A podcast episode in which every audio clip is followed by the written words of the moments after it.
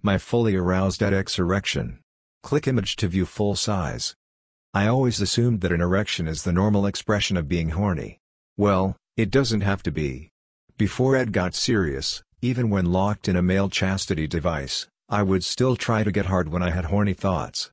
Mrs. Lion could always gauge how desperate I was by observing how quickly she could get me hard. That's not true anymore. For whatever reason, I have trouble producing an erection, and my interest in sex hasn't diminished. The normal rules of male sexuality have changed for me. For example, EDX produces an erection every time. Whether or not I'm sexually aroused has nothing to do with its effectiveness. I think an EDX erection sans arousal is about 80% as hard as a fully aroused one. I remember that a female top who used a similar injection before doing CBT mentioned that to me. Now I understand it. That 80% erection feels a bit odd to me. It's flexible enough to bend a little but hurts if I try to bend it back against my stomach. A full erection doesn't hurt if I do the same thing but resists the attempt to flatten it.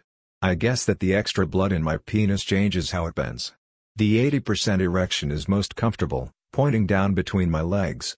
That unaroused erection is still functional.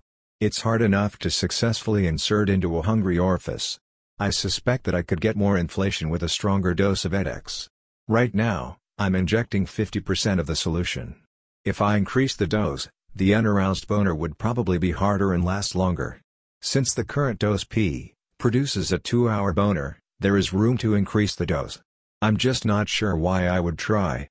If Mrs. Lion had an interest in using my post-ejaculation penis, it might make sense to add more boner juice. Since she doesn't seem to want to go beyond some pre-ejaculation CBT, changing the dose makes no sense. The combination of EDX and my arousal produces a great erection.